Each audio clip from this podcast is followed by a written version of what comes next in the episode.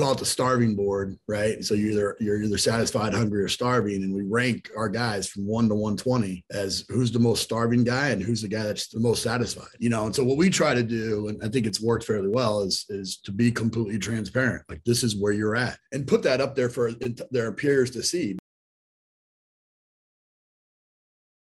Hey everyone, thanks for tuning into Power Athlete Radio. There are two things that Coach Ron McKeefery does anytime he's working with a new team. These two things transcend traditional working relationships with athletes and promote a winning culture through connection. This is Ron's bailiwick. What are those two things? Well, we're so glad you asked because you'll just have to tune in to find out. Here it is, episode 638.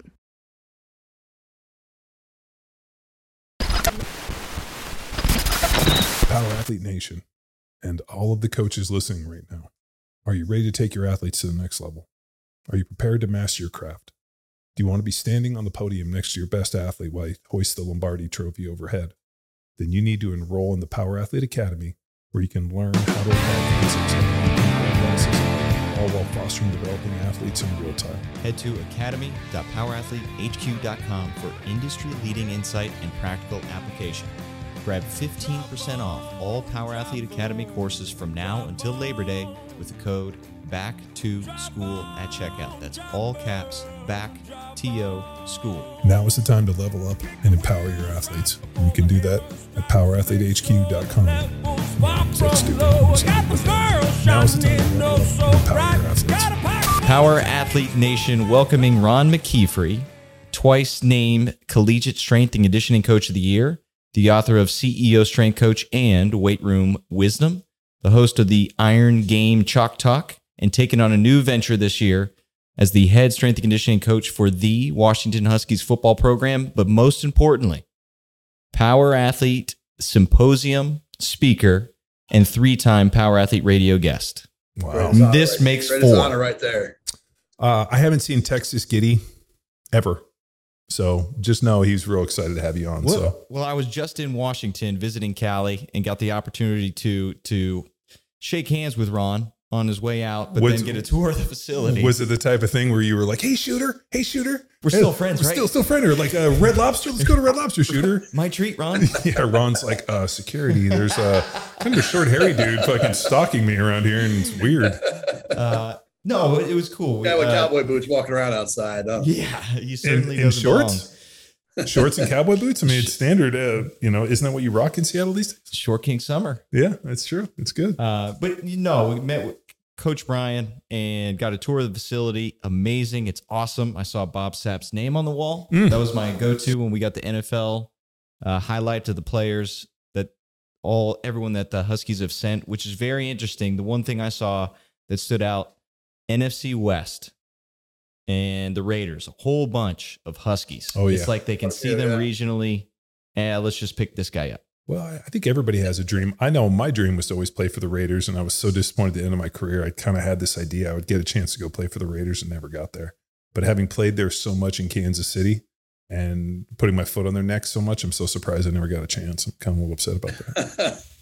You were too hardcore. Dire hatred right there. You would- that Kansas Uh, City would turn their back on you. No, I mean, uh, uh, playing in in uh, like what, what do they call it? The black hole is at least what they called in Oakland. Was the worst. Like you'd see like six year old kids over there like giving you the finger, grandma giving you like double fingers, some dude like pulling his pants down, like you're just like the worst people on the planet. And I always was like, man, I would love to play here. These people are awesome. Well, Ron, one of the reasons I, I wanted to bring you on is we we missed your whole Fresno State chapter. So you took on that opportunity, taking over the team and leading that leaving the place better than you found it. But now we have this opportunity on the ground floor with you with Washington to take this over, man. So I want to go through your assessment of a team because there's seniors, there's juniors, they're in place that this was their team. And now we have a new quote unquote culture and probably a new weight room coming in if history repeats itself. So, what is your approach to assess what you have in place and then bring what you have to the table with this team? Yeah, no, awesome question, man. I think, you know, for us, I mean, I think the last time I left off with most of Power Athlete Nation, I was I was leaving PLAE to go to Fresno State. Um, and um, you know, the long story short, uh, I loved my time at PLAE. Got to travel the world, got to work with different teams, and do some phenomenal things. But you know, football raised me. You know, um, I think there's a lot of people listening that could appreciate that. And I missed the game. I mean, I've, I've always kind of looked at myself as a football coach that my specialty is strength instead of a strength coach that does that does football. And I think I think that's an important distinction. You know, of you know, I think a lot of strength coaches, you tell them they can't squat, deadlift, power clean, whatever, and you can visibly see the steam coming out of their ears. Whereas, you know, if you're looking at it from a football perspective, right, there's always a way. There's, you know, and, and that was one of the fun things about being in the NFL is how many different ways can I trick this guy into squatting, you know, mm-hmm. each day. And, um, you know, and so uh, I got the dream. I got the dream. You know, uh, one of my best friends is is Kalen DeBoer, is the head football coach here. Um, he got the job. You know, we were we played against each other. Well, he was one year ahead of me, but um, we played against each other in college. Um, coached together early in our coaching career, lived together for a period of time. You know, so you get you get really tight with those guys, right? And uh, he got the job at Fresno State. Got a, got an opportunity to be you know to be that guy there, and um, I got a chance to go back and coach with a bunch of buddies. You know, and and really truly have the the support of a head coach and and have the kind of relationship that you dream of as a, as a as a strength coach, right? And um, and, it, and it's great. I mean, I, we had a, a, phenomenal run there. Went in during the COVID year and kind of had to deal with all of that. And uh, last year was our first full year, and we went ten and three, and and turned it around from a from you know from previous previous bad season. And uh, and then this this happened. You know, there's big opportunity here at Washington, and uh, you know, as as everybody you know knows, is you know, the head coach got let go here for kind of some you know some tumultuous type stuff on you know, and it just was a, a unique situation to walk into where, to be honest with you, there wasn't a lot of trust. There wasn't a lot of trust in the coaching staff. There wasn't a lot of trust in you know the organization. Um, I think between you know, like Tim Socha was a strength coach here. He's a great dude, awesome guy um, you know, had, had a ton of success as well. And, and, um, you know, I think it just, you know, COVID and, and just where the world is these days, it's a, it's a different landscape, you know? And so, um, I came in and met with every single player. I do that everywhere I go. It's, it's not, it's not an easy thing to do to have a 20 minute conversation with 120 guys, you know, and, and really try to get deep with them in a short amount of time. And, um, so did that, met with every single guy, and and really just kind of you know sometimes change is a catalyst, you know, and I, and I think to your question, I think the number one thing you assess is the culture. You know, if your culture is not great, you have you, you're fighting a losing battle each and every day. And uh, and so really trying to invest in these guys and show them that you know that I'm not a robot, you know, and and uh, be able to kind of um, show the human side of me, but also hold them to a high standard, be a consistent guy each and every day. I think that was the most important thing. Um, and then you go in and you really try to see where you're at in terms of your KPIs and um, and those types of things. And and and um, you know, we we we got some room just like everywhere to grow and get better, and and we've been attacking that. But um, but it's been good. It's been we just literally finished our last day today of summer training. We just climbed. Uh, the Space Needle. We did the, the stairs of the Space Needle and finished it off with a. How many with steps?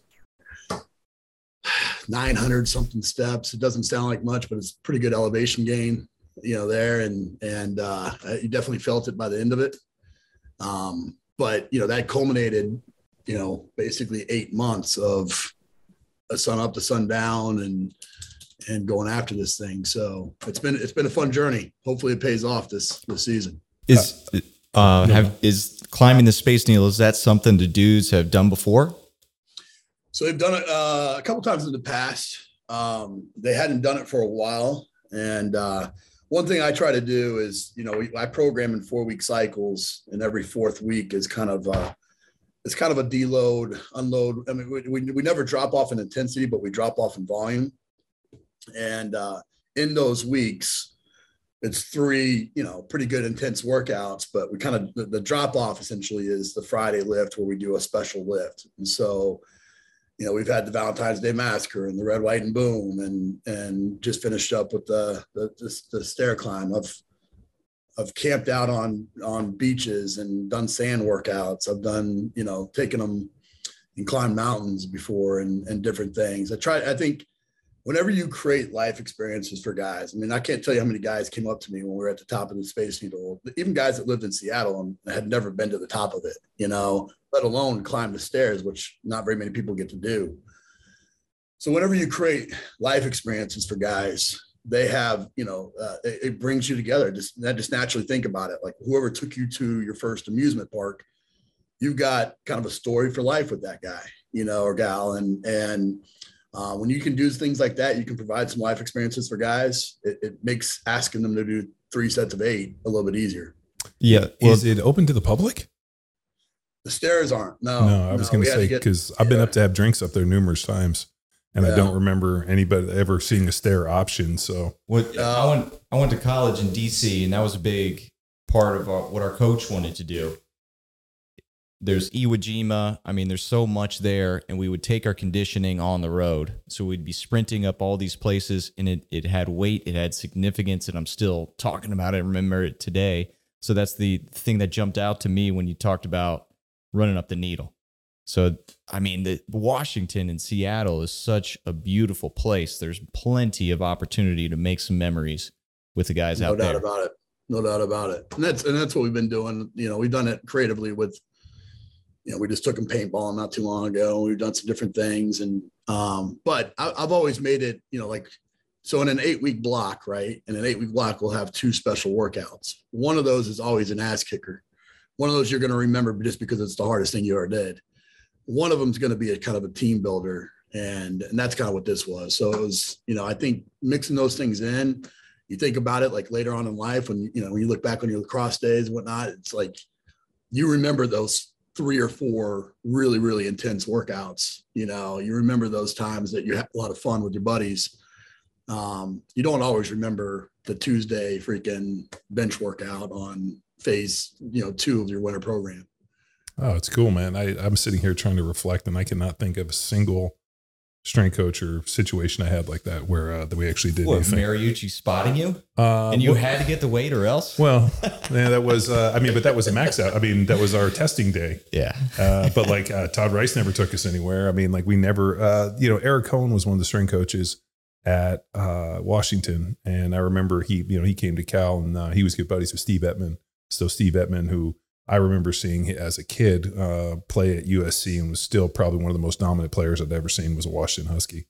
So mm-hmm. I remember, I mean, he's a stud. Oh yeah, no, I mean, you know, playing at Cal, like going up and playing Washington, especially in Seattle or them coming down. I mean, you know, I mean, it's been a formidable program for a long time. So kind of excited. What's the what's the kind of the temperature around with SC and UCLA pulling out of the I guess the Pac-12 now and trying to get into other conferences and I mean, it's uh I'm confused by it. I mean, I know yeah. why they're doing it, and I know that everybody wants to try to get into the big money SEC, NIL, TV situation. So now they're all trying to pull the ripcord. But I mean, I can't believe it. Like that SC and then would pull out. I mean, that's foundational Pac-10. Yeah, obviously the coach answer is that we're, we're, you know we'll do whatever whatever's thrown in front of us we'll, we'll take care of you know but it definitely is something that you know, especially as a new staff coming here, Pac 12, you know, the history of that, the Rose Bowl, thinking about going and playing some of those iconic stadiums and whatnot. I mean, it's, it just, uh, it's a shame a little bit, you know, that, that money's having that kind of effect, but, you know, be it, be it the, the landscape of college football and, and the reorganization of conferences or NIL or one-time transfer or all these things, I think I think what's been uh, for me personally going back and forth between the NFL and college has helped. You know, because you know when you walk into an NFL weight room and everybody makes more money than you do, you know, um, you can't just scream and yell and pound your chest and get guys to do things, right? You know, and so you got to find a way, and that's we're going to find ourselves that in that position here pretty quick here in college, where you know probably everybody in the room is going to make more money than I do, you know, and um, and so having that kind of training, I guess, is going to help. But yeah, landscape college football. I mean, I, I, Washington's an incredible brand. You know, I mean, you think you know you know that between us, probably Oregon. I mean, we're gonna we're gonna end up being okay. uh, whatever happens. But uh, but it's a shame for you know what what's traditionally a really strong conference to to uh, to, to not know what the future holds. Yeah, I mean they're to have to try to pull somebody in. I mean, but it's always been just kind of a West Coast deal. I mean, when I played, it was Pac-10, then they added two more, and you know some other teams, but it's always been kind of this West Coast kind of dominated. SEC was obviously you know in the South and that, um, but man, it's uh, it, uh, yeah. I mean, I hope we don't look back at this in 10 years and realize that uh, you know the NFL like now it's going to end up like Major League Baseball where now you just have farm teams. Yeah. You know. Well, you know, it's I mean, being a player in the NFL, like when you'd go from Kansas City to freaking LA, like that, there was a lot of thought that went into your preparation. You know, be it sleep, be it nutrition, be it whatever, and and you start to factor that into 18 to 22 year old kids that don't understand all of that you know, and and uh, I mean, you're already having some of those conversations in your head, going, all right, how are we, how are we going to stress going to the, you know, if, if, we end up going to the East Coast like for freaking three times a, a year or whatever it might be, then like, man, you know, that's that's uh, and then have to go to chemistry class on Monday morning. You know, well, one of my that's favorite all. moments was uh, when I played in Philly. Uh, we went out and played uh, uh, Seattle or um, you know the Seahawks? Yeah, we went out to the Seahawks. I was going to say the Chargers, and I don't know why I was going to say that. We go out and play Seattle, and we would leave two days early. So we instead yeah. we normally travel on a Saturday, we would travel on a Friday, which was actually phenomenal because we would hit the ground and dude, people like cars and limos and everything, and dudes would just go out and we'd have a great time because we'd actually get to finally go out in the city. And I remember like the coaches, you know, would always, say, hey, you got to get out there and get to sleep and get acclimated in this. And we're like, oh yeah, sure. And like, you know, we're out there fucking burning it to the ground. Uh, so, whoa, uh, easy Seattle. Oh, dude, we had a great time. I mean, there's always a ton of good restaurants in Seattle, and um, you know, there's a lot of ways to get in trouble. So we would try to get in trouble. Yeah. Uh, but like, I think the problem is, I mean, if you look like they're going to have to pull in. I mean, I, I think when I was doing a little research on it, like S or SE and UCLA were claiming that they were better than like 50% of the audience for viewing and you know what they were viewing as revenue pieces and we're only getting a piece in this. And i'm like fuck. Like i just wonder if everybody i mean i, I realize the teams are probably in a situation where kids are like well we would come here if we were playing in a better conference. They probably heard that and they were like well shit can we play in a better conference? Like what's the conference we got to go to to pull these kids? I mean it's um it's Yeah, I think the recruiting it's it's interesting because you got you know now you know is, you know the deal. Like when I was in Tennessee, you're you're playing number two this week and number five next week and number ten the week after that, and like rankings don't end up meaning anything. But you you think about it and you're like, man, that's a that's a little bit tougher sled than playing wherever you know. Uh, you, you kind of go on the, the, the peaks and the valleys throughout the year, and, and um, you know having the parity of where different teams rise up throughout. But um, yeah, it's.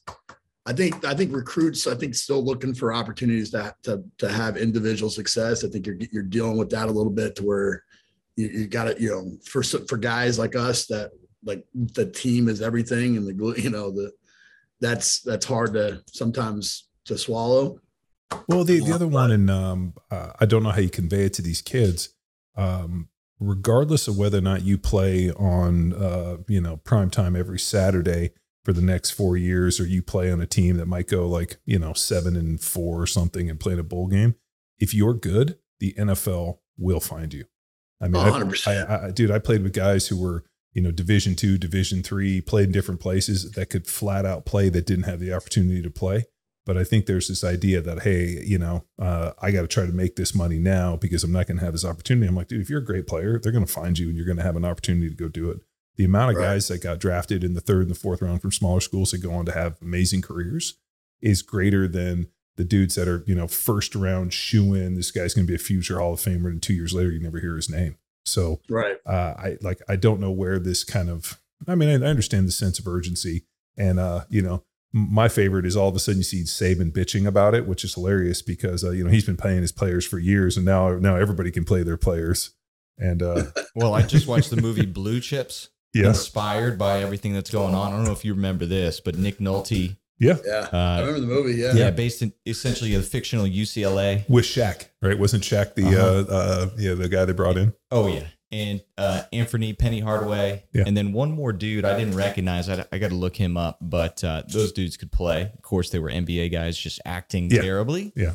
Uh, and the joke that I kept remembering was from basketball. The running gag they had throughout the movie, they reference Shaq, and they're like, "Come on, everybody knows he made his money in college because he went to LSU for a year, yeah. and then number one to Orlando." Uh, I, I yeah, I mean it's um uh you know like the allure of being able to go to that school, uh, you know, go to something, work your way. I mean, it just kind of, I mean, with a stroke of a pen, it kind of went out. And now you're in the situation where you know you're, I, I don't know, I. I think you guys got your work cut out for you, and uh, Oh, there's no doubt about it. There's no doubt about it. you It's know, the wild, wild, it's the wild, wild west right now. I mean, it, it honestly is. And, you know, at least in the NFL, you got Players Association, you got a CBA, you've got, you know, a bunch of different things that kind of control it and, and keep it balanced to some degree. And, and right now you have this kind of gap of time where that doesn't exist. And it, it'll probably, who knows where, where it goes, but Well, the uh, the one I was laughing about is so in the NFL they obviously take their taxes out, so you pay taxes before you get your check. It's very Right. smart. Yeah, the team holds back taxes. I don't think anybody's holding cat taxes back on these kids. These dudes are just writing them checks. All of a sudden, these kids are going to get what uh, 1099 because they're obviously not employees. They're going to get a 1099 for you know anywhere from TikTok. 27 to 40 percent of what this money is. You know, state income tax. This. I mean, they're going to all of a sudden they're going to be looking and being like, "Holy shit, I can't afford this Lamborghini." And uh, that's going to be a scary thing. I mean, because then you know now all of a sudden these kids aren't going to be able to claim dependence for their parents. I mean, it's added a interesting situation. I mean, even more so, I'm wondering if uh, there needs to be a CEO strength coach or like how to navigate this thing for these kids because I mean, they're getting thrust into something that they were probably two to four years away from. And now all of a sudden they're 18 years old getting thrust into something that I didn't have to deal with until I was in my 20s. Yeah, we're really fortunate here. I mean, we have the, the Foster School of Business, which is top five business schools in the in the country, and and we actually run an NIL course that they all have to take Hmm. um, through the Foster School of Business, and then we have I, I don't know, I think we're up to like five or ten employees that are that are only kind of dealing with this kind of stuff in terms of helping our athletes navigate it, but So smart. it's um i mean you, you know it's either you got people around you and you, you got you're, you're one of the halves and you can support that or you're or you don't and you're going to run into some of these tax issues and things along those lines and you know again i mean freaking me at 18 years old and you know my first credit card i don't i don't you know i don't i, I was an idiot you know everybody is and and so now all of a sudden you're going to have people run around with all kinds of cash uh, you know, hopefully we're hopefully we're doing right by our athletes, but it, it's it's it's again it's it's everywhere. My older brother gave me the best advice when I went to college. He said, when you go to the ATM, only take out 20 bucks at a time. Whatever you take out, you're going to spend. So if you take 20 bucks out, then every time you got to go to the ATM, you only take out 20, you spend 20. And he's like, if you do that, you'll be okay. And so to this day, like even when I go to an ATM, if I take out more than 20 bucks, I'm like, ooh, I'm gonna take out 100. I'm like, yes. So Oh. it's uh, We- it's it's kind of just a funny thing, like uh, you know. I mean, and there was advice from my brothers who had been to college, and hey, this is how you're going to have to manage it. And now it's just kind of a, a different attitude. I mean, when, when I played in the NFL, I played with a, a bunch of dudes from Florida State, and uh, like Tra Thomas and Corey Simon and these dudes. And what had happened was when they were playing, um, I can say this now. Uh, present NFL guys from Florida State used to come back and like take care of them and write them checks hey, I know you're like living this. And so it was kind of like when you go to the NFL, you go back and take care of those dudes. Well, recently, Odell Beckham got caught on camera, yeah, doing that same handed thing. out to LSU after the their championship. Yeah, so I mean, that, I mean, and so when I asked, you know, Corey Simon showed up and he was like, "Yeah, I drove a Range Rover in college." I'm like, "Dude, I had a three hundred dollar motorcycle." And he's like, "Well, this is how we got taken care of." And um, you know, I mean, so uh, like this thing has been happening uh, for a long time in a lot of different ways, and now it's just kind of putting it above board. So, and I'm, uh, you know, uh, but you know, like still in my head, I still think about you know these universities as these like amazing pillars of education and getting an opportunity to go there and you know immerse yourself within the culture and that get a degree and become a student and you know take all these experiences to move forward. And I feel like. uh I mean, these kids are so quick to pull the ripcord because they think that somebody doesn't like them. It seems weird to me. Yeah, definitely from a developmental standpoint. I mean, you know, we talked about this a little bit off camera about having these crucible moments through their through their career and and and really, you know, you know, not getting, you know, not traveling the first time is, is, you know, and navigating that, not, you know, getting your butt kicked the first time in one on ones, you know, like these are times like, you know, you have to go through if you're going to be the player that you want to be. I think one of the things I think, I don't know if you saw it, Tex, when you were here, but we have, call it the starving board, right? Mm-hmm. So you're either, you're either satisfied, hungry, or starving. And we rank our guys from one to 120 as who's the most starving guy and who's the guy that's the least, you know, the, the, the most satisfied, you know, and, and I think in this time of one-time transfer and NIL and all that, you got a lot of people placating to people and only telling them what they want to hear. And there's no growth in comfort. You don't, you don't get better hearing how great you are all the damn time, you know, and you have to have these moments where you're gonna you're gonna you're gonna fall down and you're gonna get picked back up and you're gonna have to you know you're gonna have to work a little bit harder in the weight room and you're gonna have to really dial in your nutrition and lose that that extra 10 pounds or whatever it might be and um you know and so what we try to do and i think it's worked fairly well is is to be completely transparent. Like this is where you're at. This is you know this is why you're where you're at. You know you didn't do this and this or you chose a shortcut here or whatever it might be. And and put that up there for their peers to see because you know sometimes it's easy to go back to your dorm room with your buddies and be like yeah coach is freaking trying to keep me down. And you know and and whatever and then all of a sudden you lay it out for him all right like this guy missed class and he didn't show up he showed up five minutes late for workouts and he you know he didn't show up for the extra lift and you know all those types of things and it's out there for everybody to see when you have that champion champions want to be pushed they, they want to go. That's why Alabama's having success that they're having is because they're surrounding themselves with guys that are going to freaking they're going to work to, get to the next level, right? And they're going to you know they're going to it's iron sharpens iron. Um, and so you know they they want to be pushed, and and if you can create that environment, I think that's the only fighting chance that you got right now. Um, but you're right. I mean, right now it's it's it's very easy to take the easy road, and there's no shortage of people out there saying, you know, hey, come here and you know, you got, I mean, as much as you got the, you know, the, the, the, the, the blue blood programs of the world paying X number of dollars, you still got these, you know, random programs being able to cover your freaking car or cover, you know, I mean, whatever. And, um, you know, for somebody that's struggling, that might, that, that's enough, you know, sometimes when you're, instead of, if you're not the starter, you're the third string guy. How, um, when you, I mean, obviously uh, coming to Washington, I mean, um, when did you get hired there? Uh, December. Yeah. Right so, after our bowl game. Yeah. Yeah. So right after the bowl game. So you had an opportunity to really recruit through the whole off season and, and like, you know, uh, as these 18 year old kids coming in, um, how did the conversation change in this NIL landscape opposed from what it looked like four or five years ago when you were having these same conversations? Yeah, I mean, obviously as a strength coach, I'm not in some of the some of the higher conversations with the head coach and, and whatnot. I mean, my relationship allows me to hear, get a little bit more insight. But I mean, there's definitely, I mean, like for us, you know, we're not necessarily one of the have-nots, you know, at Washington, you know, but we're also not, you know, some of the haves in terms of, you know, like, you know, some uh some really affluent backers. You know, I mean, I'll, Seattle's a big tech company. You know, all those guys uh, necessarily always went to football games. You know, and so like it's interesting. Um, I think you got a handful of guys that come in and it's just what what can you do for me? You know, and and for us for that it's it's a, it's a pretty short conversation. You know, um, then there's the guys that are like, okay, I want you know, I want the culture, I want the, I want, you know, the development, I want all those types of things, but also like this school's offering me this, and it's hard to kind of, you know, to, you know, it's got to be somewhere in the ballpark type of thing, right? And and then it's and then it's the guys that are like they get it,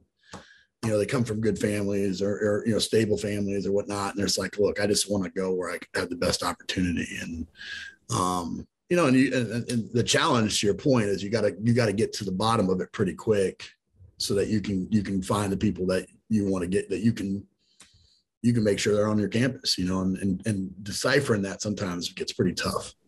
Well uh, for me when i was going through the recruiting deal i always wanted to talk to the strength coach um, just because i like lifting weights and like training um, not realizing that actually as a player and i saw this in the nfl your interaction with the strength coach is about 90 10 to position coach i mean obviously you know you're with the position coach during the season and you see him a little bit but like the amount of time that you spend with the strength staff and the strength coach like far outweighs that of the actual football staff. And um, you know, uh, I was thinking about you know, obviously I met uh, Boyd Epley when I went to Nebraska. Doc Kries was at Colorado. Um, uh, God, I, I, can't remember who the strength coaches were. I mean, it was Eric Cohen at Cal, and I can't remember who the guys were at SC and UCLA. Um, but it was, uh, God, I'll think about those. UCLA guys. might have been Yoxel or, um, God, who would have been back there that time?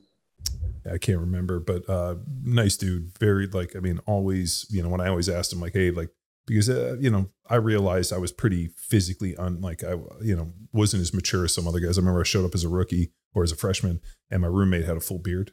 Uh, I didn't even own a razor. I mean, I grew two inches in college. I, I showed up at six four and left at almost six, you know, just a hair under six six. So like I knew that that maturation phase was going to take and was going to really be an important piece for me. Uh, you know, as you kind of get into this situation, um, you know, are I mean, it, it, is that still a conversation? or is it just like hey you know what like we've gotten past the uh, the honeymoon and now this is a straight business deal and kids are just trying to cut the best deal they can. I mean for me personally i would want to go play for the best school i could just to give yeah. myself the opportunity to play on the biggest stage um, you know because you know it, it, was interesting to you know once i got to the nfl um, having guys that came in that played at some like national championships and some serious games i'd always ask them like what was it like? Because i didn't get to play at those at cal and they yeah. were always like it was uh it, it was more exciting than you know like it was exciting because you knew that it was finite. It wasn't going to extend next year. It was you had this one opportunity this one chance with these individuals. And uh, those guys all really cherished that and i was always kind of bummed i never got that opportunity. Yeah it's interesting because i mean to be honest with you like you said it's you know the good schools like the good school can change overnight now. You know i mean you can have your entire roster leave tomorrow you know and and pick up a whole new roster for the next year. You know, so that's that's the biggest challenge there. But I, to your point, I, the question I, I, think is, yeah, I, I, meet with every single guy, which means that I'm having lots of extra meetings um, with recruits, and we look at it as more of a, value add, you know, and we really try to show the difference in in how I can develop somebody and.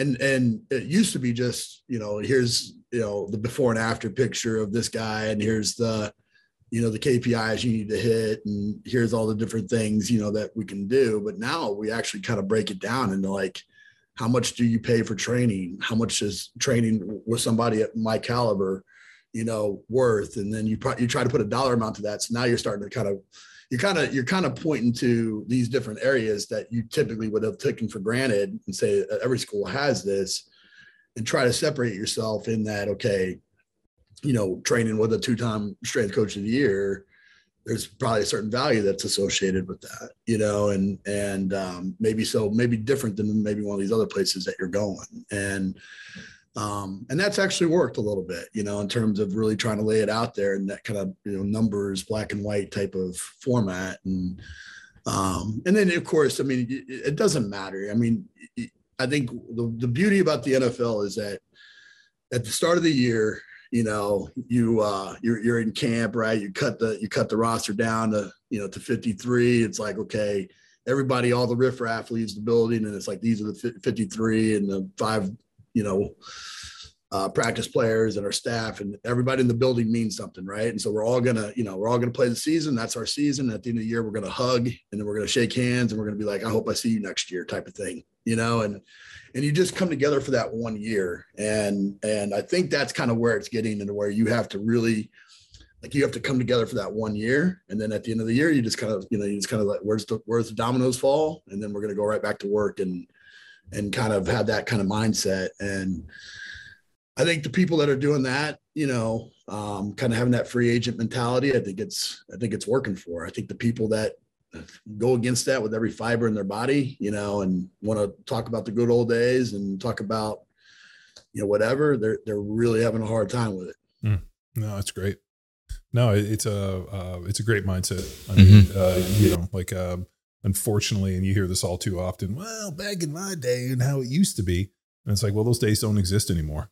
Yeah. You know, and uh, you can either live in the past, you can get forward and look and realize that you know this is you know this is the way it is and you know you either prepare yourself and get out there so i think it's fascinating that you know, a lot of these coaches, um, you know, mainly in the age of somewhere in their late 30s to 60s, you know, and, and you know, new and you know, were ex players and played in a different time, and now they're kind of in this evolution. And so I think if you have a growth mindset, you're able to, you know, come in, like you said, bring in the business school, give these kids a class, start understanding how to prepare them. More importantly, change the narrative within the coaches and kind of work within the tides, opposed from just putting your heels in and be like, well, this isn't how I did it. And well, you know, fucking Bear Bryant didn't give his kids water either. So, you know, right. we got rid of that shit too.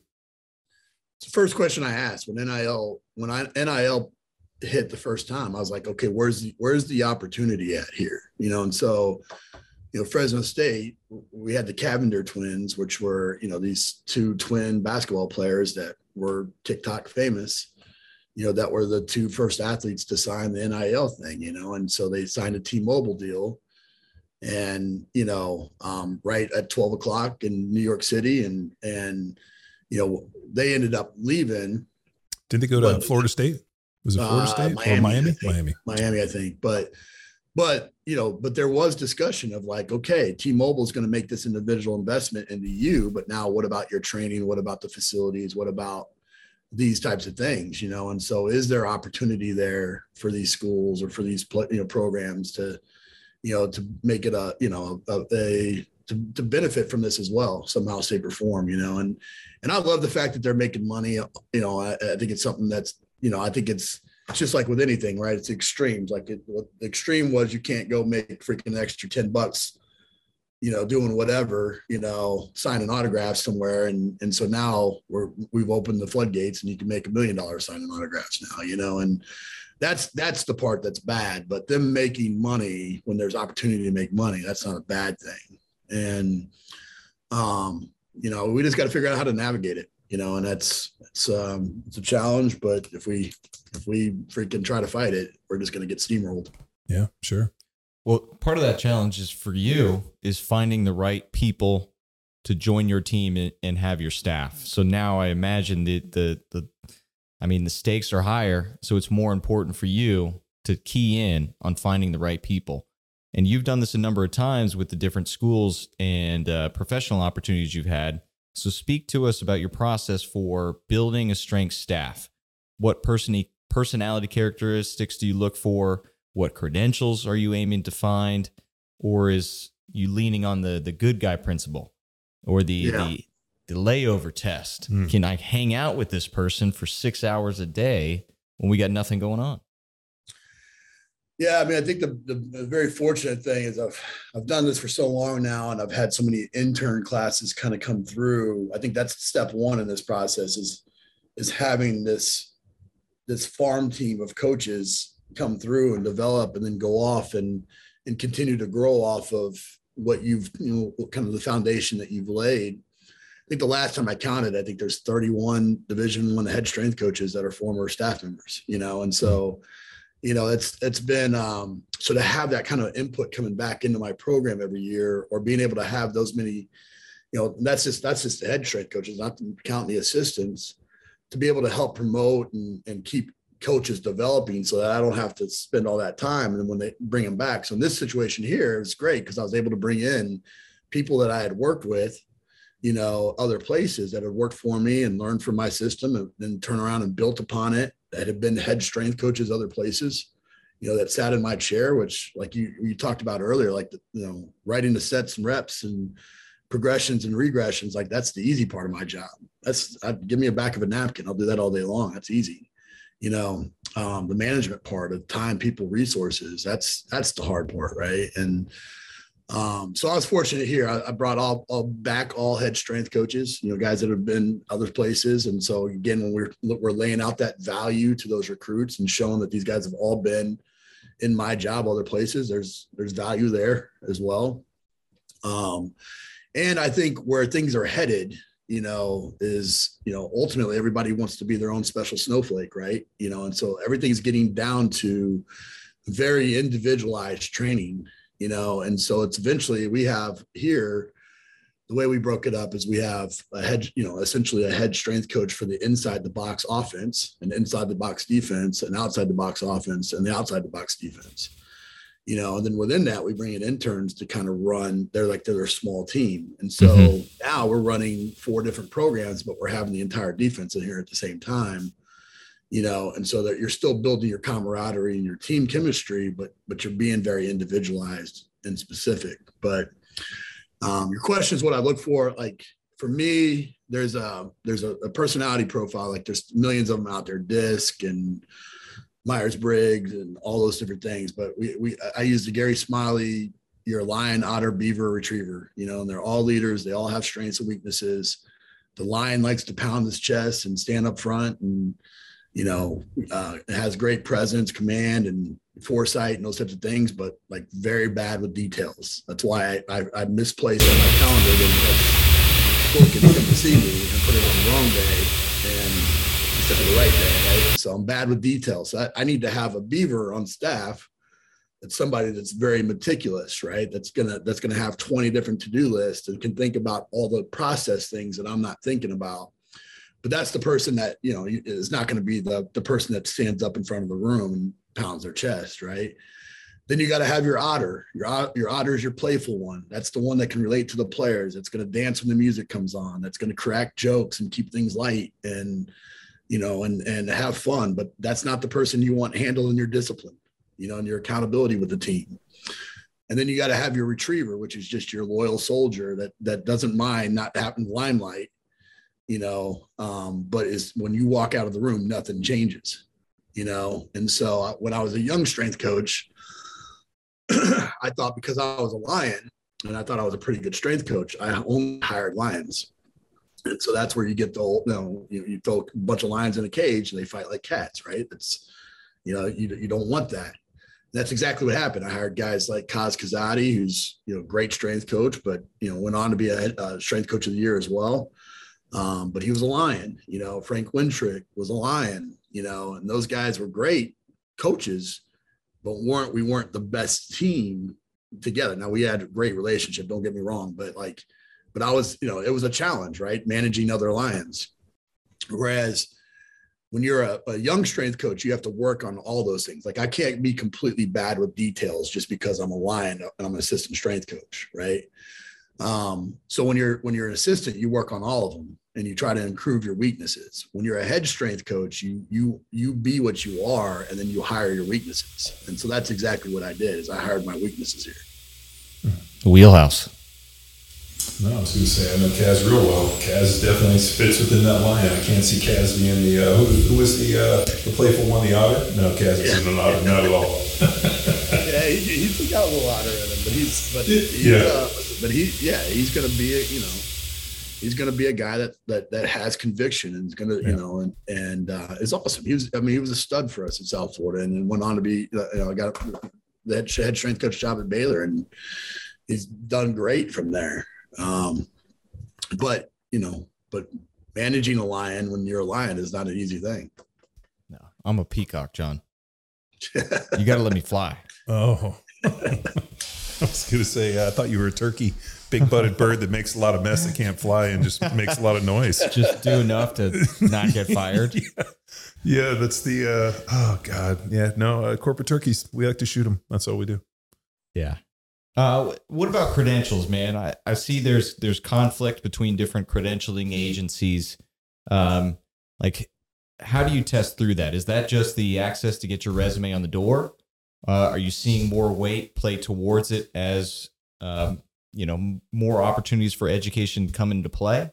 Like, does that still matter when, when Yeah. you face the hiring process? The only thing that really matters in the hiring process is whether or not you have a, a- an accredited certification, right? Because that's going to keep you from being able to be hired. So well, that's the CSCCA or the NSCA um, or NASM has an accredited. Uh, or no, I think it's the American College of Sports Medicine. I can't remember. I can't remember which one, but but you have to have that to get hired. Now that that that doesn't mean there's there's athletic trainers 20 feet from me that have their CSCS that don't know how to coach anybody, right? You know. Um, now from there, I, I put certifications into three categories. I have the accredited credential to, to be able to do the job. Then you have philosophical certifications, right? So that's you know that's power athlete, that's exos, that's Mike Boyle certification. That's, you know, whatever. Um, and those are going to work for in your favor if you go to a program that values that methodology, right? So somebody has power athlete on their resume, I'm going to value that that methodology, right?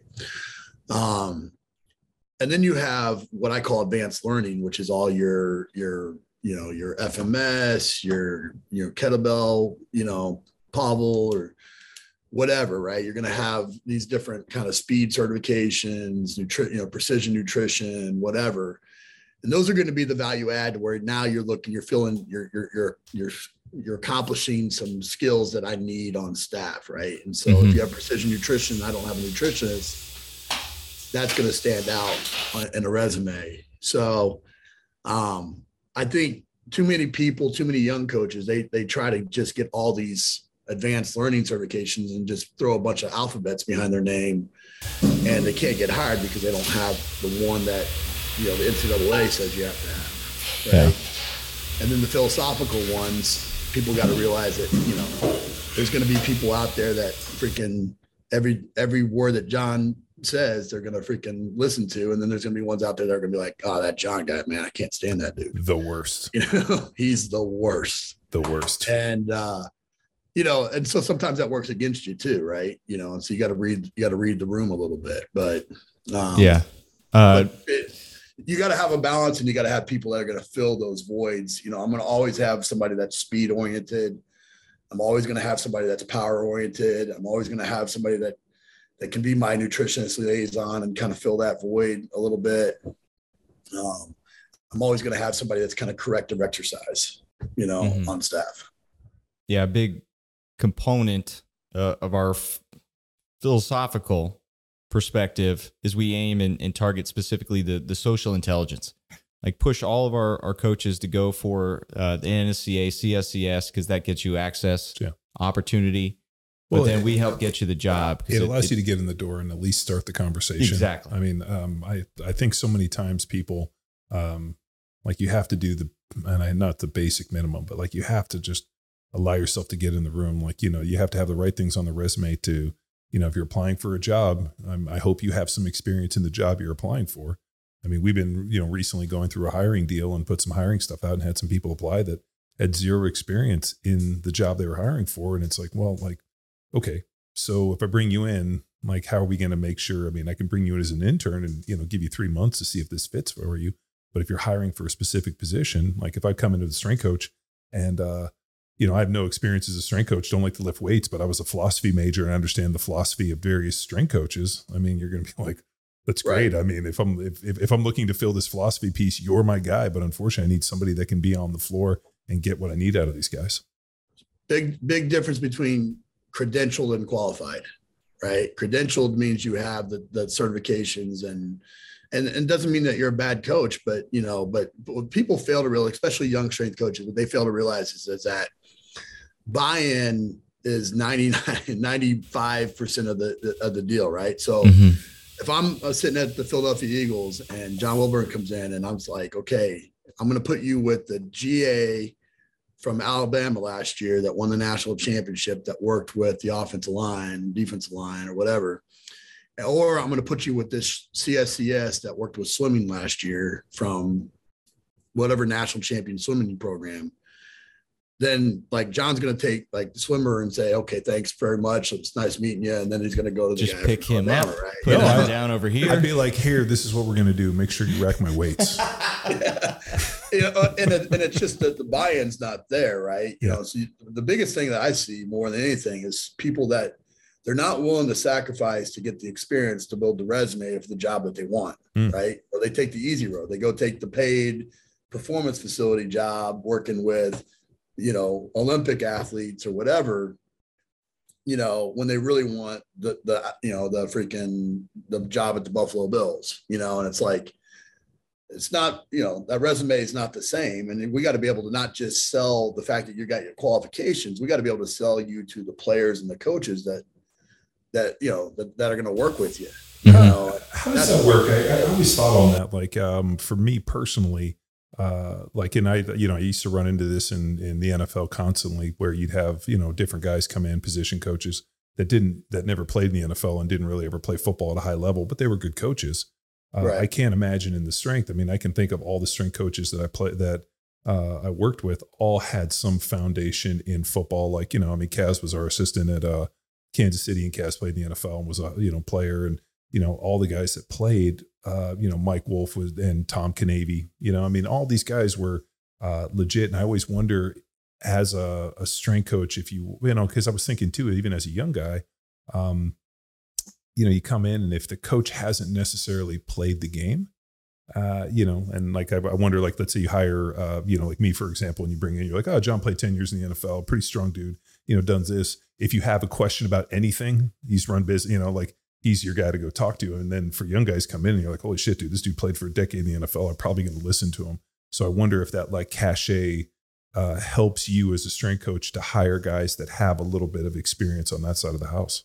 Yeah, hundred percent. I, I I rarely hire somebody that didn't play football. You know, when I'm in a football setting, only like right now, I only have football. So um, I don't, I don't, I get a lot of heat for this actually when I go speak at conferences about resume building or you know hiring or whatever. Because I, I I always say this that I, I don't think you can be. I think you can be a very good strength coach. I don't think you can be a great strength coach if you've never played the game or or even played it at that level. Like unless you've walked into a, a stadium where 70,000, 80,000 people hate your guts, like you don't understand that stress that's on your body, you know, that, that, that you're having to deal with. Right. So, um, so I think this to your, I think there's two ways to, to overcome that. One, one is that you are a player at that level, in which case you probably didn't get the scientific background and the education that you probably needed to be elite in the strength world. Um, and so you got to go put in the legwork, right? You got to go back, you got to get the degrees, you got to get the certifications, you got to, you got to, you got to read. You know, I'm not saying you have to certifications to be smart in this area, but you got to, you got to put in the 10,000 hours, right? Um, or if you were a guy that didn't play, like I played at a little NAI school, right? I wasn't, you know, I wasn't a great college football player. I mean, I was, a, I mean, I was, a, I was a good for my level, but I wasn't, you know, I wasn't John Welbourn's level, right? Well, you were Um, Rafael, uh, Rafael Ruiz level. Yeah, I was, Oh, I was, hey, I was, Sam I was Houston refs State. level. I was going to say you're, uh, yeah, you're Rafael Ruiz level, which I hold in high esteem. So, I thought they were But- FCS. uh, Then wasn't you have to overcome it. What's that? Then you have to overcome it with you have to overcome it with experience. Mm. You know, you have to build a resume. So you know, now you go to Tampa Bay Buccaneers and then NFL Europe and then South Florida and, and on and on and on, right? You know, I mean, and you have knowledge of you know through experience. Um, while we're on RAF, Sam Houston State football, I had an internship at University of Texas with Coach Bennie Wylie, Mm. who was RAF's teammate in college. And talk about not reading your room well. I thought I would go up and through John and the connection to Ruiz, like go shake my hand and introduce and name drop drop RAF.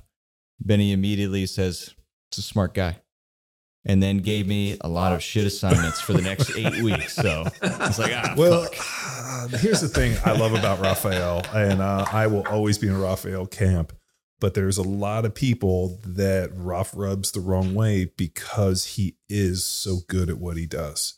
And uh, Ah, he's so uh, smart. oh, dude, it's ridiculous. Um, I've He's always a smart guy. Yeah, like he's he's not the. I mean, like if we go out and we would, uh we used to go out and drink beers and get wings like one night a week, and Raf could you know tell jokes and be fun. But like that was the only setting. Other than that, it was like Serious. yeah. There's like another like you were using line in this. There's like a monk piece of that, like the praying mantis almost that like Raf Same fits thing. into. And uh but like um, I could see where a lot of people wouldn't like him because um he commands a room.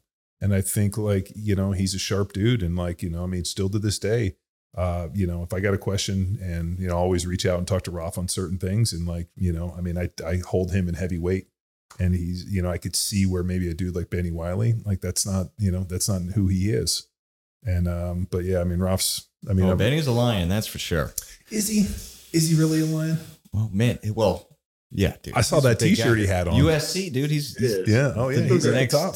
Yeah. S Ben Big is a Ten. good dude. Yeah. Ben is, Oh, yeah. Ben is a great dude. I think Raph was great. You know, when Raph was at the, was Tampa Bay when I was there, and you know, like traditional high intensity program, like one set to failure high intensity program.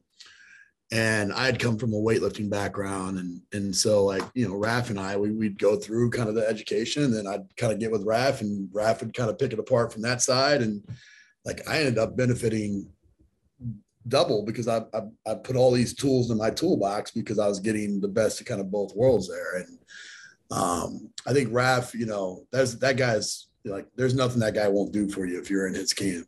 Well, yeah. Uh, the funny story I always tell is, uh, so I moved down to Tampa um, kind of on accident. My older brother was living down there, and he's like, "Hey, let's buy a house down here." So I went down to buy, like, we went to go buy this deal, and it's like we're closing on the house like three days before my brother Rob gets a job in New York and basically pulls a ripcord, and like the money had already gone hard, so I ended up buying this house and living in Tampa.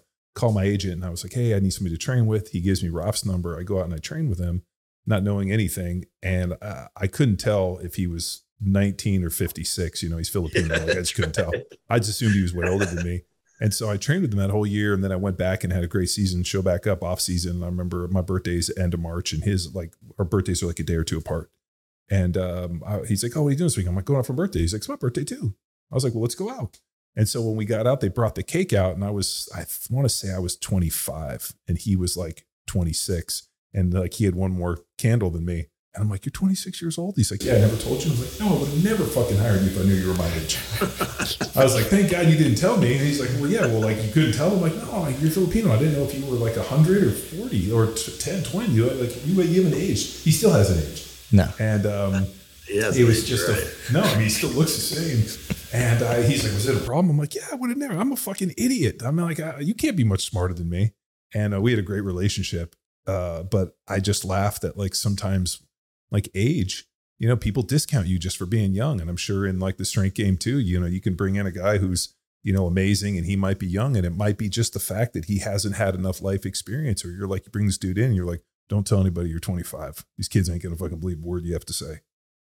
Well, I think the biggest thing that I, I respect about you guys and just you go back to the kind of that philosophical, uh, you know, curriculum and whatnot, certification is that, I mean, you guys are principle based, right? You took the best from from every world, right? And and and you enhanced it and put it together in, in what makes sense from an athlete football perspective and and and then on down into you know each different discipline. But um, to me, that's that's the key, right? You know, that's why it, it's it, it's it's stood the test of time because you you you constantly evolve and and constantly grow and constantly challenge it, your ideals and and you go and I think there's a lot of coaches out there to your, you know, what you're saying earlier that really struggle with change, you know, mm-hmm. whether it's, whether it's changing philosophy, changing what's going on in landscape college football or whatever it might be. And, you know, that's the only change is the only constant.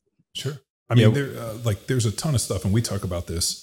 yeah, I mean, like the idea of growth mindset versus a fixed mindset. exactly. So within the the methodology, Ron, and this is a key factor that we we lead off our chapter on principles with your quote to be a a principle based coach, and then go into just an a, a understanding of philosophy versus principles.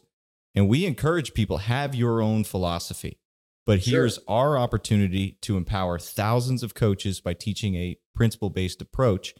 And within, so we released the course in uh, 2017, and here we are in 2022 and have rethought, refilmed, and rewrote that chapter.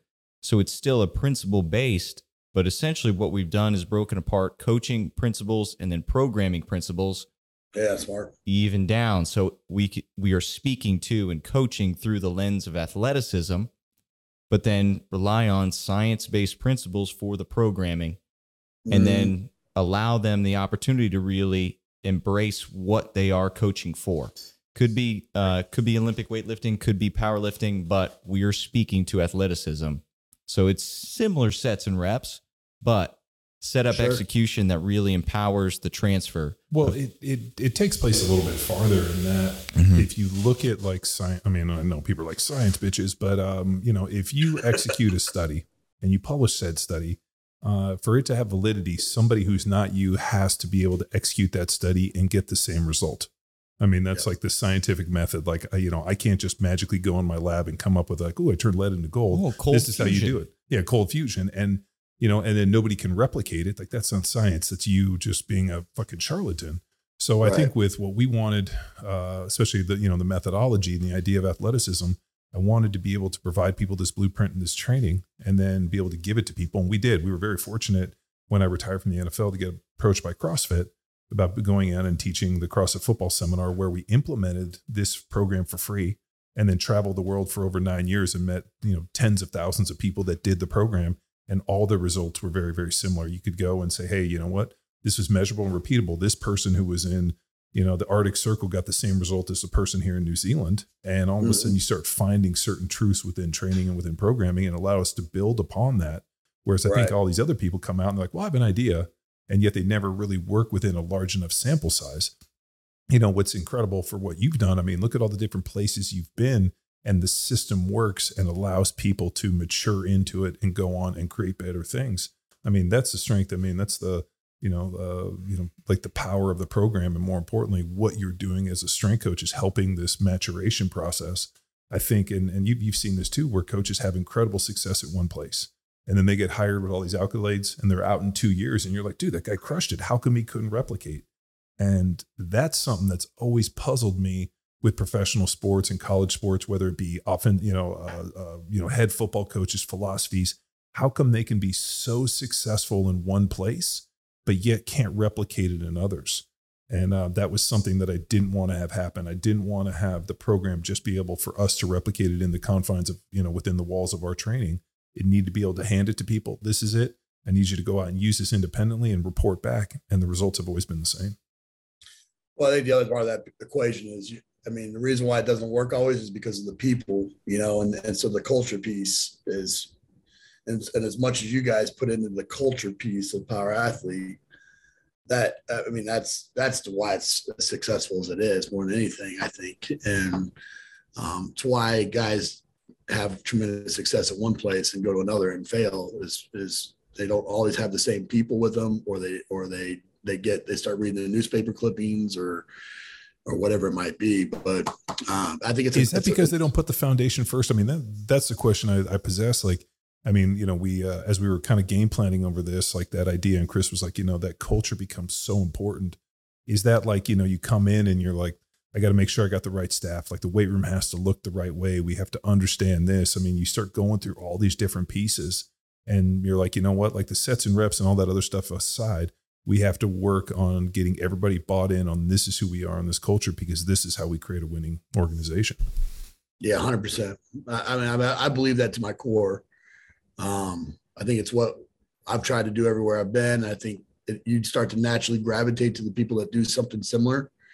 So that's why, you know, that's why I'm with Coach DeBoer and, and you know, I'm believing him. He believes in me. I think that's, you know, hopefully it, it works here as well. But this guy, you know, Coach DeBoer is, I think, you know, uh, I think he's like 115 and like 10, something like that in his head coaching record, you know, it, and he did it, you know, at at smaller programs building that foundation uh, throughout. So you know, and, that, and and really that's the foundation. The foundation is is treat people, but you know, good. You know, the platinum rule, not treat people like they want to be treated, but treat people like, or don't treat people like you want to be treated. Treat people like they want to be treated. Um, and you know that changes each and every place, but you kind of you get it dialed in, and and um, and then you're just consistent. And, Do you know what uh, my number one thing for culture is? And I can tell you from having played on really winning teams and really shitty teams and all the other thing, the single thing I can tell you by the culture, and it's uh, like you wouldn't even believe it, but it's 100%. It's the quality of the food.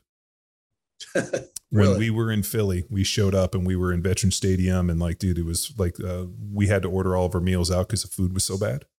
And then all of a sudden, Andy, who likes to eat, Andy Reid, uh, comes in and we go in the new facility. He goes and hires this world famous chef, and it's like, we're going to eat better than anybody in the NFL. And I'm not kidding you. Well, the first day we came in and ate in there, uh, and I had the the guy who was the chef. It's like anything you want cooked, bring it in the morning. I'll cook it and leave it to you. At the end of the day, I bring the guy like a turkey. I bring him a prime rib, and I would leave with this and have this at home. And I'm not kidding you. when I left there, I didn't realize it as a youngster, but as an older man, I like cry now for the fact that like the food was so good. And then I went to Kansas City and the food was fucking awful again. And it was terrible. It was cold cuts. We did the exact same thing. And it was a weird thing where like that small thing of showing up and having like really high quality food, it's always available and you're treated really well on that result. Like man i could i would definitely take a pay cut and there's a lot of shit i would take to have really high quality food and walk in and sit down at a meal. Because i mean i i cook all my own food. Um so i i like uh, it's something like uh, maybe it's not as important to other people but like uh like how i prepare the food i go out and i shop and i like to do that. Like it's something that i've always done. And so to see somebody else take that care and to walk in and have really good food when i went to nebraska on that trip uh, they had this amazing like a um, training table and like ranchers that donated cows. And I remember we ate like every meal at their training table, and it was phenomenal. They had uh, Alaskan king, uh, uh, Alaskan king crab flown in, and we we went there and ate. It was fucking incredible. And I remember thinking like, holy shit, this is amazing.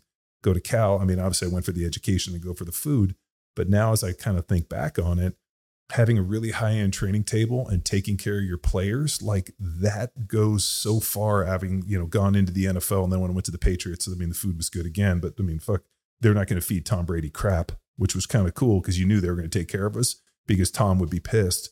So as I look back on it, I think like man, like good food and treating the players really well in that department, I think goes a long way. People be like, oh, how you know, like what you know, one of the first questions, how it is around here? And players like, dude, the food's amazing. People are like, really? Is it really good? You're like, yeah, it crushes it. I can't. I'm so excited to come every day. Like that's a real thing.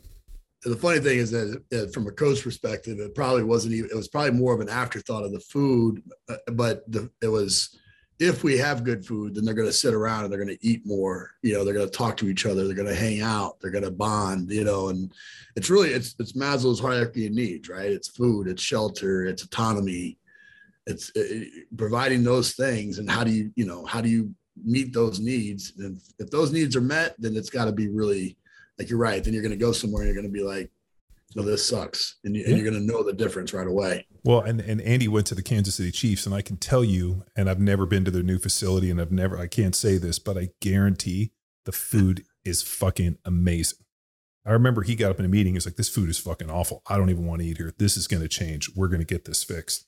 And we were like, yes. And the food was amazing. And then he went to Kansas City, and I bet you the food was amazing.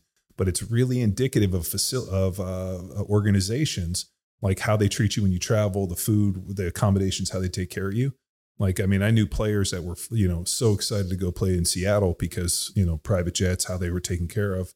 Like that stuff goes a long way. I mean, obviously the money in that is all of the, you know, kind of an ego piece, but knowing that the that the team is investing.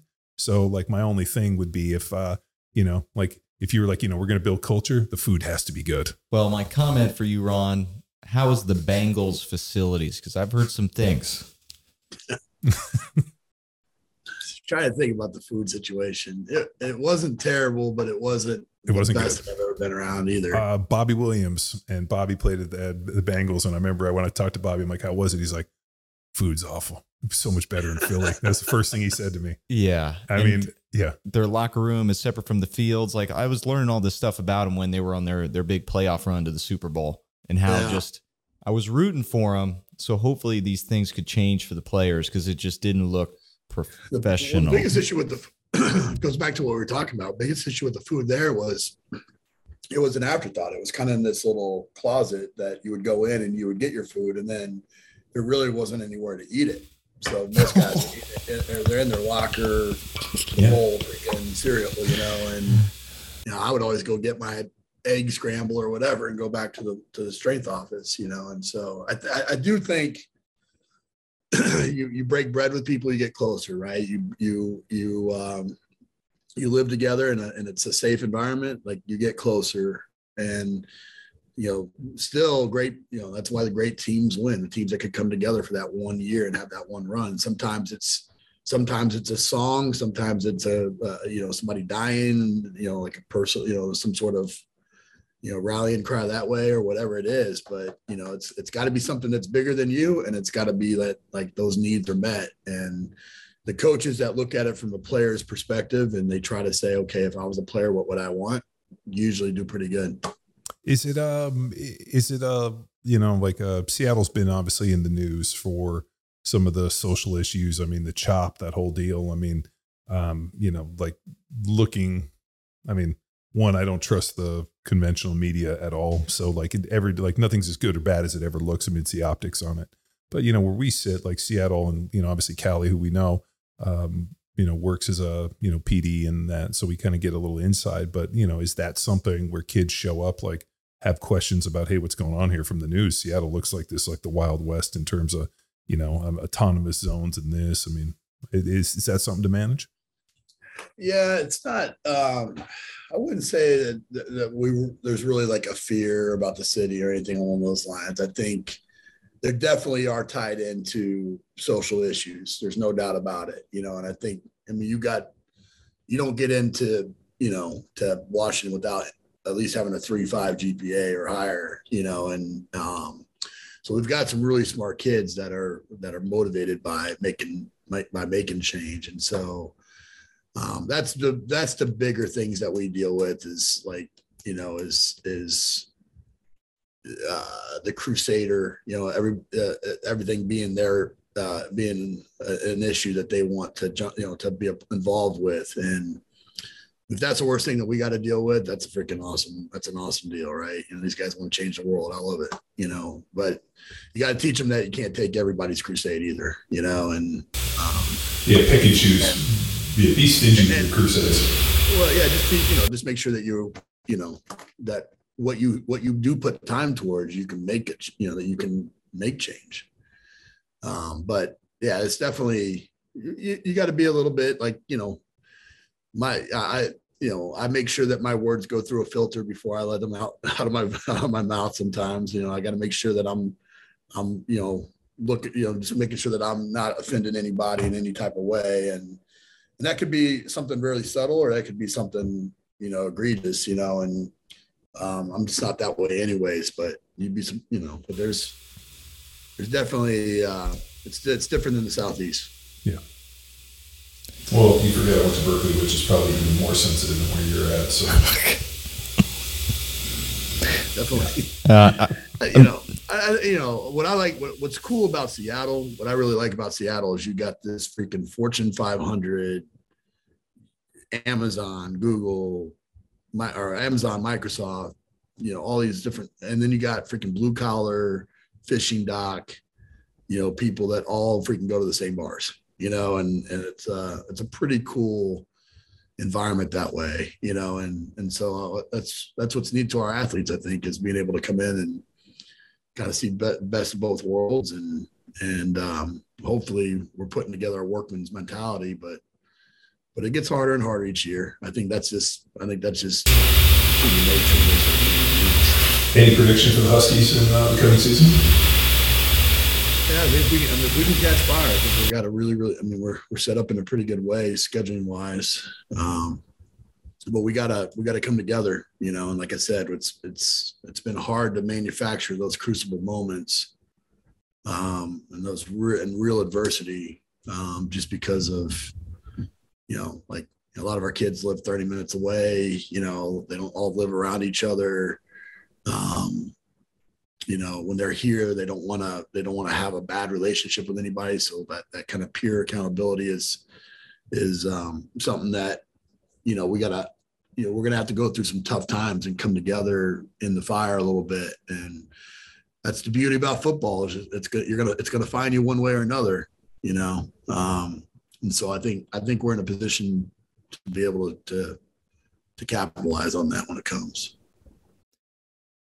one last question for you. I mentioned earlier some some evolution within our approach to to teaching and viewing and communicating in 2015, you dropped CEO Strength Coach and you talked about three big skills technician for co- coaches, being a technician in your field. Uh, this is why, you know, that first level, get to a place where you can learn sets and reps, and then elevating to being an effective manager. And last but not least, and this is something the light bulb went off when reading way back when, being an entrepreneur within the strength and conditioning industry. So that mm-hmm. wasn't even something that crossed my mind, but was introduced in in 2015. So since then, we're talking years. Are there any other pieces and components that you would add if writing CEO Strength Coach 2.0?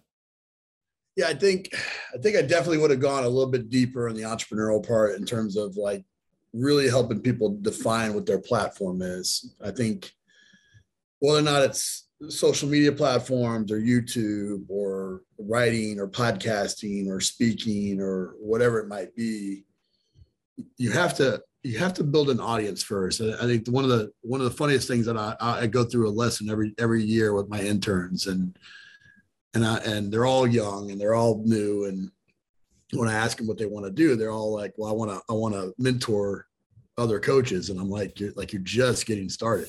you know, like what do you, you know, you're just getting started and and uh, i think there's something to that in that you know there's always going to be depending on if you're putting content out there there's always going to be somebody that's walking a few steps behind you you know? And so yeah you want to build that up that audience and you want to you want to grow that.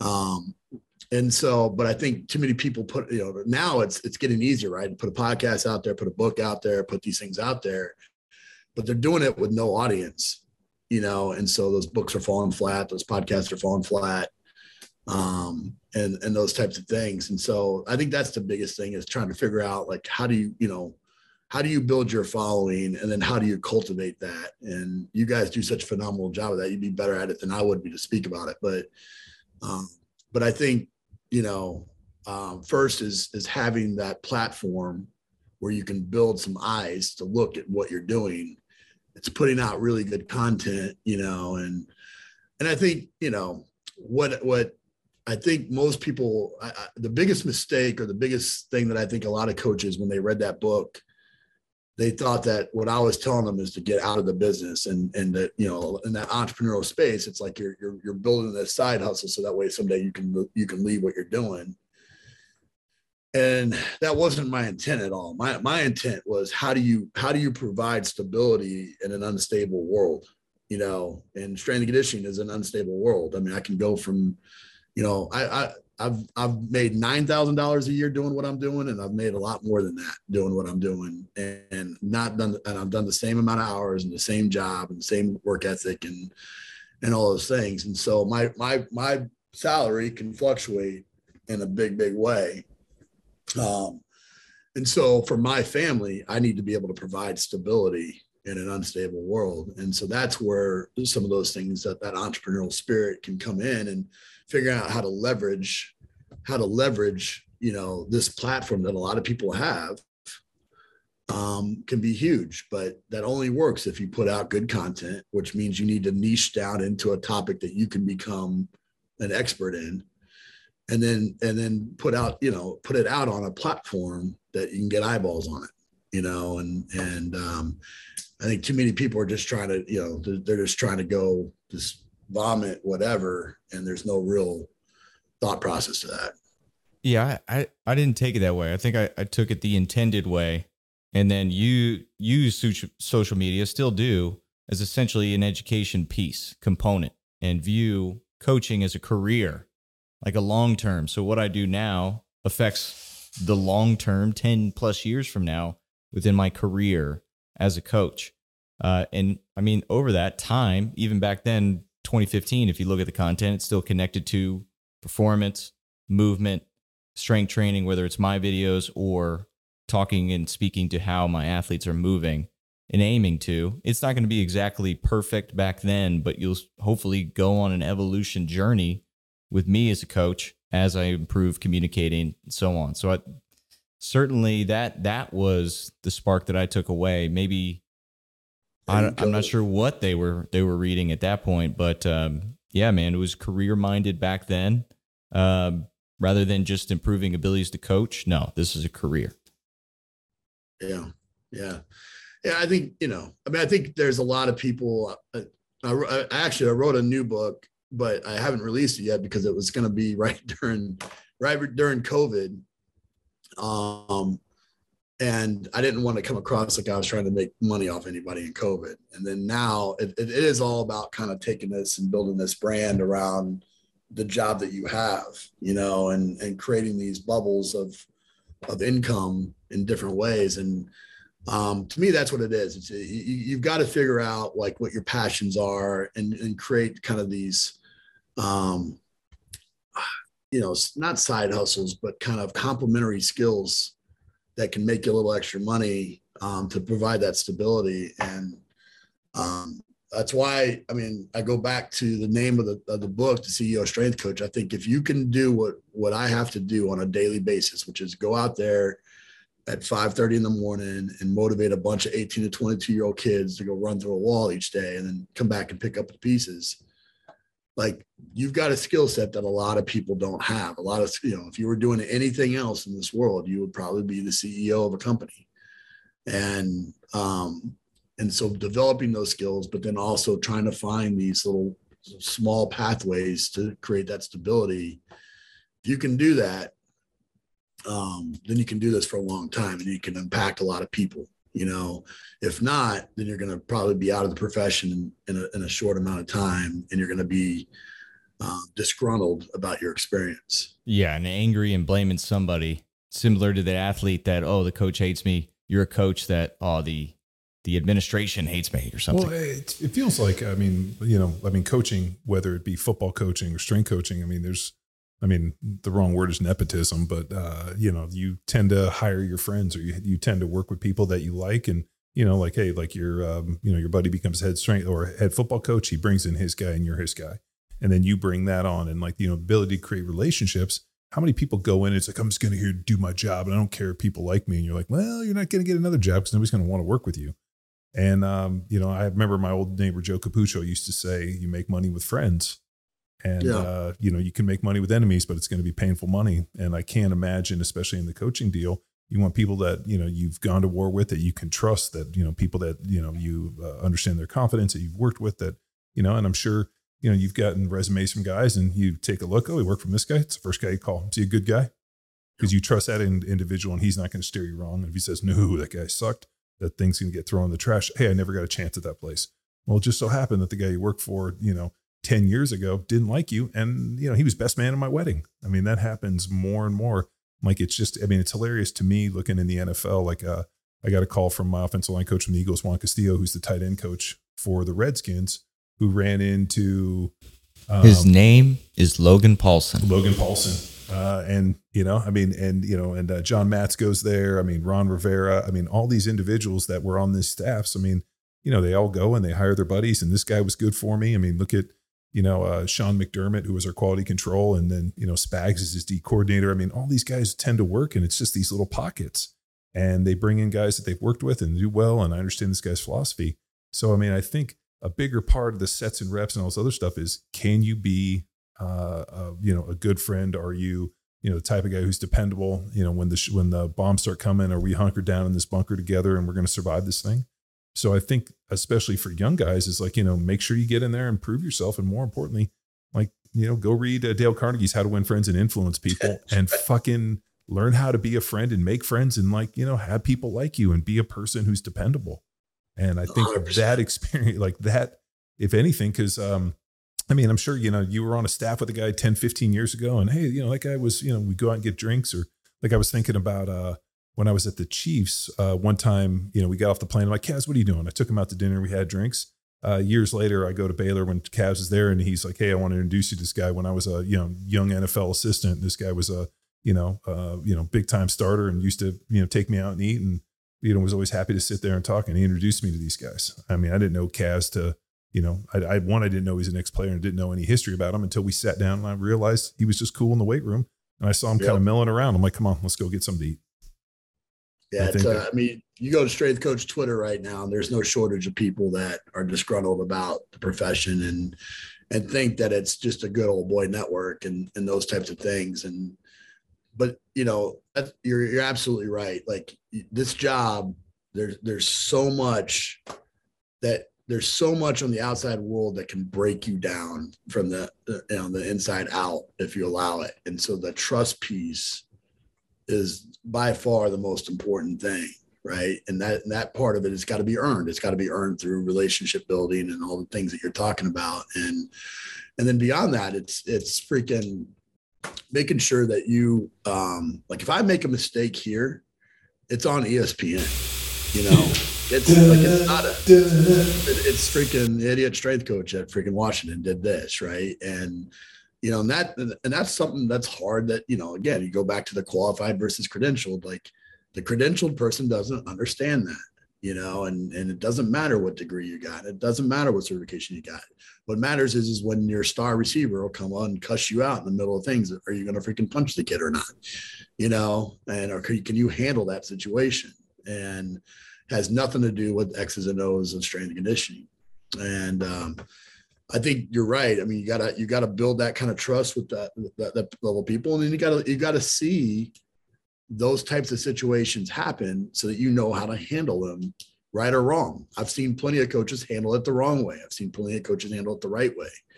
You know, and you take mental notes and say, okay, that's that's definitely not how I want to handle that in the future. You know, when that presented that case, and you know, then you deal with all the things like, I mean, coaching through 9-11 and coaching through the Afghan war and coaching through, you know, COVID and on all these life, you know, God altering things, you know, like I've been able to handle a lot of different stuff, you know, that you just haven't been able, you didn't get taught in freaking exercise physiology class, you know, that you got to, you got to build that.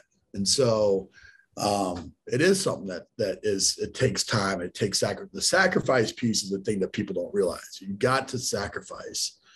And sometimes that sacrifice is in the form of an unpaid internship, or it might be low paying jobs for X number of years. But, you know, to, to to be able to have this type of level of impact on a daily basis is is it's it's a it's a privilege. It's it's something that you you know that not everybody gets the right to do you know gets to do, and we gotta you know that that has to be earned, and then it has to be you know you have to be supported from within. And I, I think what you said is is absolutely on point. Probably spend a whole podcast just on that. Yeah, I mean it's um, I think people sometimes uh, struggle a little bit with the idea of like you know wanting to get your agenda across whatever, but also just you know like being a guy who uh, or you know person rather um, that's a likable person, somebody you want to go out and get a drink with or invite over for dinner.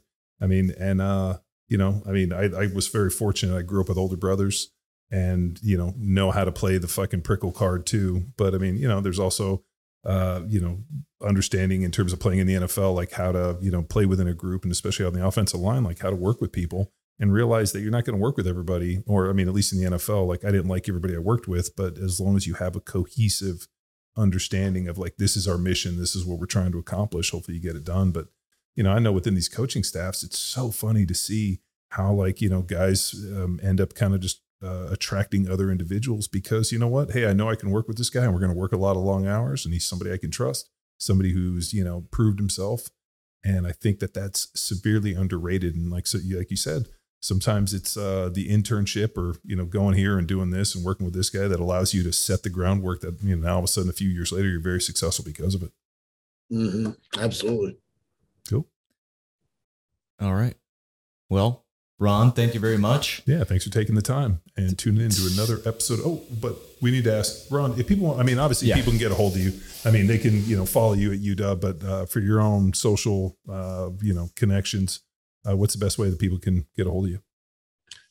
Yeah, easiest way is probably just to at Ron McKeefery, um, or I think it's at R McKeefery actually on all the all the social media channels. You know, I've done a better job. Actually, I've not done a, a, great a job being here checking that stuff than I have in the past. But well, when you were a play, you were on it.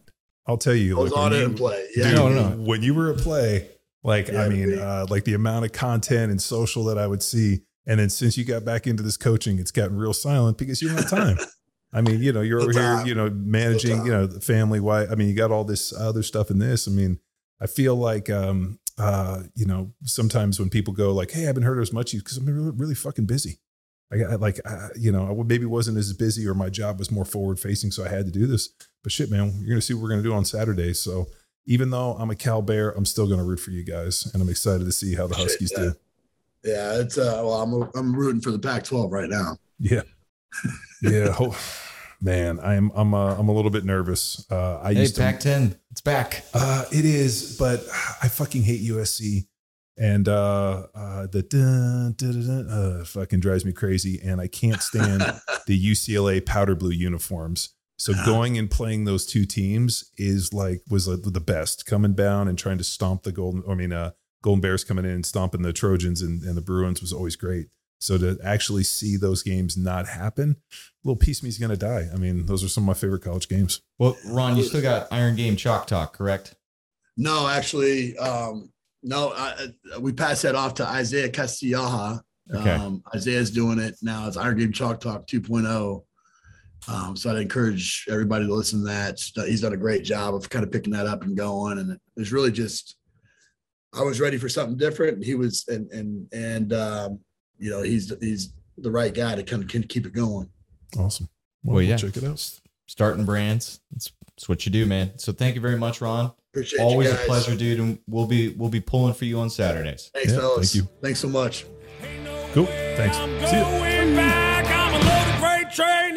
Now it's time for you to empower your performance. You can follow Coach Ron McKeefery on Instagram at R McKeefery. That's M C K E E F E R Y. Until next time, bye!